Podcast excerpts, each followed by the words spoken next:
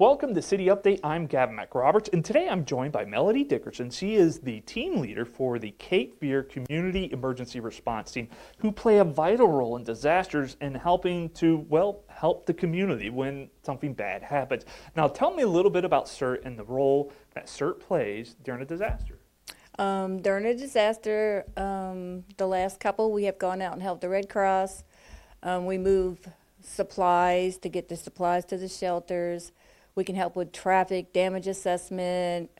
Um, we cleaned a lot of cots. We can also work in shelters. Uh, Doing a, a, playing a vital role in, in helping uh, first responders so the first responders can help citizens with the more advanced and difficult things that they're trained to do.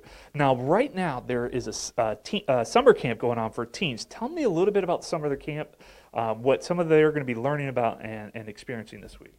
Um, this week, they're going to be learning about disaster preparedness, disaster psychology, um, a little bit about disaster terrorism, um, disaster medical.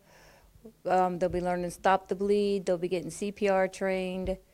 They'll be learning about human trafficking in the county, and um, also they'll have a day of fire stuff. So, uh, uh, from my understanding, in the years past, it's usually uh, a lot of training with all the different type of respon first responders, whether we're talking about fire, medical, or police. Now, I remember a couple years ago, I got to see that they did some really exciting stuff. I think they had like a helicopter coming in. I saw some firefighters rappelling off the roof. Yeah. Uh, that must be really exciting to see the kids participate. Um, and they all loved it. Actually, when the class ended last year, they wanted us to do a second one.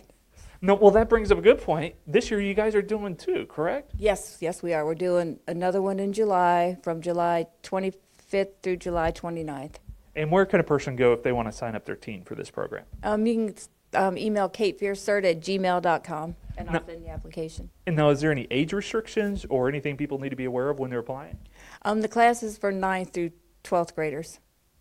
Well, I want to thank you for coming on and sharing that great information. Looking forward for the kids participating in the camp and doing all those really exciting things that uh, they don't normally get the experience in everyday life. So, uh, thank you for coming on. And once again, if you have a team that's interested in participating in the Cape Fear CERT Summer Camp, they can email. capefearcert at gmail.com. Thanks again, Melody, for coming on and sharing that information. And thank you for joining us.